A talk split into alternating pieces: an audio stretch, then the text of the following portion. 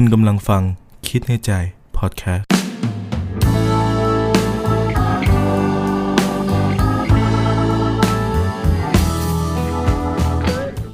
สวัสดีครับ อยู่กับคิดในใจพอดแคสต์กันแล้วนะครับ ก็ในช่วงที่ผ่านมาก็ได้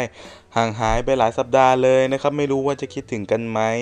ก็เนื่องด้วยสถานการณ์ของแบบโควิด -19 ในตอนนี้นะครับ ซึ่งเชื่อเลยว่ามันกระทบหลาย ๆ คนมาก ก่อนหน้านี้ที่หายไปก็ทั้งเรื่องนี้ด้วย แล้วก็ทั้งเรื่องฝุ่นด้วย แล้วก็งานต่างๆ นานาที่แบบถาโถมเข้ามามากมายนะครับทำให้แบบอ่าไม่ค่อยได้มาพูดคุยกันแต่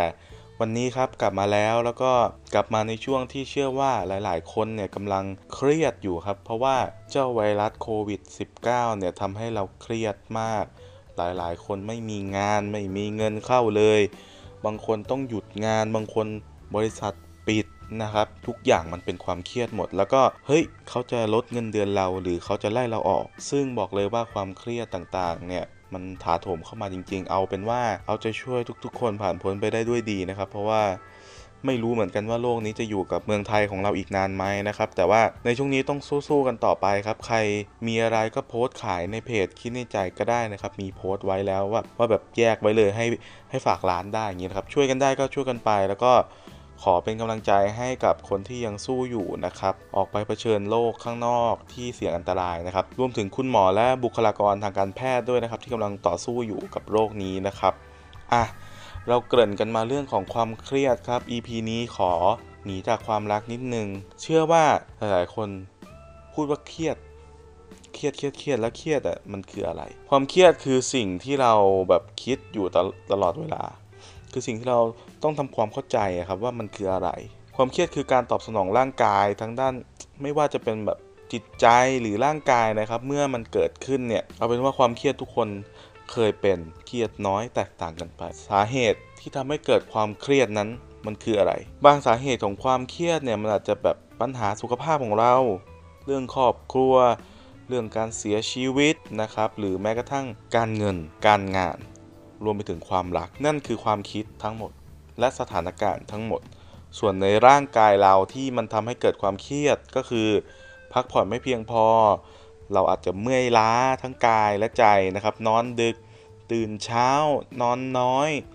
สุดท้ายแล้วกลายเป็นคนอารมณ์ร้อนที่นอนไม่พอหงุดหงิด เครียดกับทุกสิ่งทุกอย่างที่เกิดขึ้น มันก็ เกิดขึ้นได้นี่คือสาเหตุเบื้องต้นนะครับ อาการเป็นยังไงผมว่าทุกคนรู้ดีแตกต่างกันไปครับสไตล์ความเครียดของแต่ละคนไม่เหมือนกันจริง ๆ พฤติกรรมไหนบ้างล่ะ ที่บ่งบอกว่าเราเครียดรู้ไหมฮะเคยสังเกตอาการตัวเองไหมครับ เช่น ความอยากอาหารลดลงเนี่ยเกี่ยวครับ อาการนอนไม่หลับคิดมากหลายเรื่อง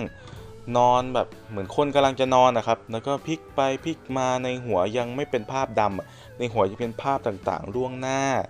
าพต่างๆ ในอดีต ภาพเหตุการณ์ต่างๆ ที่เพิ่งเกิดขึ้นที่เราตัดสินใจไป แล้วเราเอากลับมาคิดครับ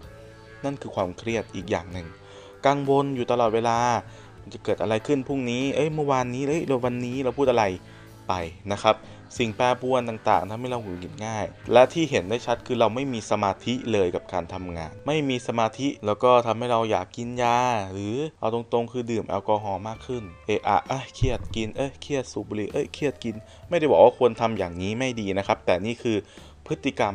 บางส่วนของความเครียดนั่นเองครับ ทางด้านร่างกายหรือสุขภาพครับมันจะมีพวกแบบอาการเวียนหัว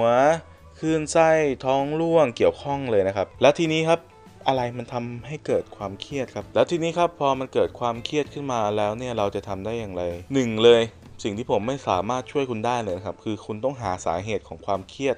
ของตัวเองให้เจอครับ เครียดเรื่องอะไรอะช่วงนี้เอาง่ายๆ คุณอาจจะเครียดเรื่องไวรัส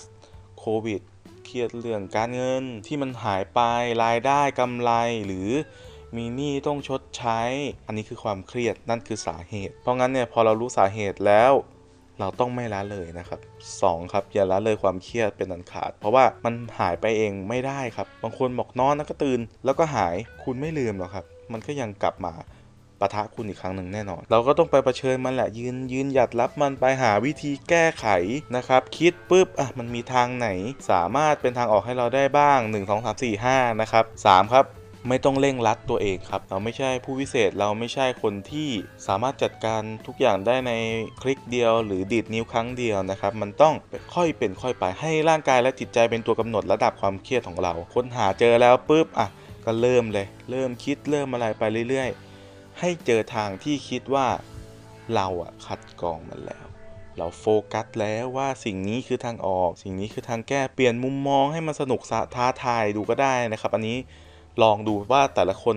อย่างไร แต่ถ้าเราเร่งรัด เฮ้ยทำไมยังทำไม่ได้ว่าทำไมมันทำไม่ได้ สุดท้ายเป็นไรครับ บวกหนึ่งความเครียดขึ้นมาอีก มันยังไม่หายเลย 4 ครับ อย่างที่บอกครับ งดแอลกอฮอล์ลงบ้าง คุณอาจจะเครียดด้วยอีกเรื่องหนึ่งพอคุณดื่มแอลกอฮอล์มีผลต่อร่างกายครับ มันก็จะเป็นอีกเรื่องหนึ่ง อันนี้ทดไว้หนึ่งครับก็คือเรื่องสุขภาพร่างกายนะอะถ้าคุณมองมันมันเป็นการระบายความเครียดเหมือนที่ยกตัวอย่างว่านอนแล้วก็หายนะ แล้วก็หลับ แล้วก็ตื่นก็ยังเครียดอยู่ดีครับ สิ่งที่เสียไปคือสุขภาพ ข้อ 5 ครับ ในเมื่อไม่ทานแอลกอฮอล์แล้วจะทานอะไรอะก็ทานอาหารที่มีประโยชน์ครับ ช่วงนี้มันกักตัวใช่ไหมเราเรามีอะไรที่มีประโยชน์บ้าง ไข่ไก่แพงใช่ไหมมีอย่างอื่นไหม